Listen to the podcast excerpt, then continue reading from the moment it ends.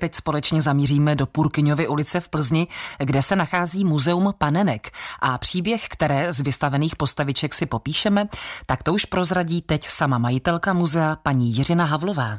Ráda bych vám tady představila jednu z nejstarších panenek, kterou máme v muzeu. Jedná se o panenku Armanda Marsail a pochází z roku 1890. Jak je možné, že se dochovala takto stará panenka až do dnešních dnů? Tím, že je vlastně po jedné židovské holčičce, která odešla do koncentračního tábora a své nejlepší kamarádce tu panenku svěřila. A ta ji vlastně celou dobu ochraňovala. Můžeme našim posluchačům panenku nějak popsat, jak vypadá? Z čeho je vlastně tvořena? Z jakého materiálu? V roce 1890 nepoužívají samozřejmě umělé materiály, takže panenka má pravé lidské vlasy, protože dřív se vlasy vykupovaly a dávaly se právě třeba na panenku myšlenky. Ví se, komu konkrétně vlasy patřily? To asi ne, že ne. No většinou pravidlem bylo, že to jsou vlasy té holčičky, většinou už to bylo třeba předem domluvený, tak eh, si jí dali potom pravý lidský vlasy. Takže předpokládejme, že to je vlastně od té holčičky, která šla do toho koncentračního tábora. Je vyrobená z porcelánu, takzvaného biscuit porcelán, což je velice křehký porcelán a tělíčko je vyrobený ze dřeva. Je kloubové, takže ta panenka může sedět stát a patří k jedna z těch největších a nejstarších panenek, co vlastně v muzeu máme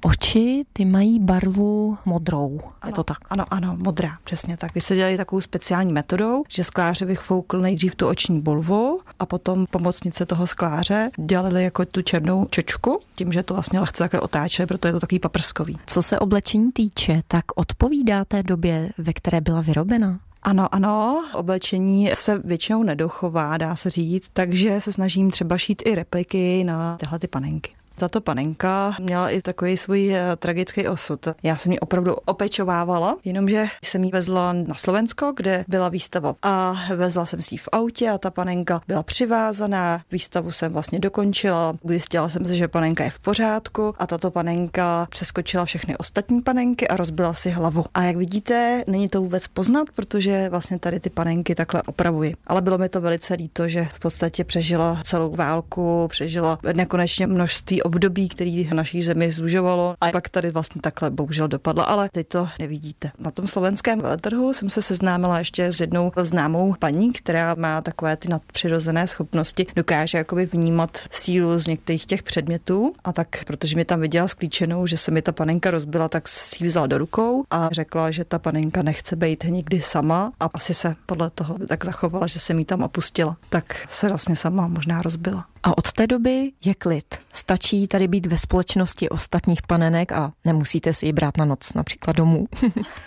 Přesně tak, od té doby je klid a nic se neděje. Panenka je tady prostě spokojená i s těma ostatníma. Říká s úsměvem Jiřina Havlová, majitelka muzea panenek v Plzni. Kateřina Dobrovolná, Český rozhlas. Český rozhlas Plzeň. Rádio vašeho kraje.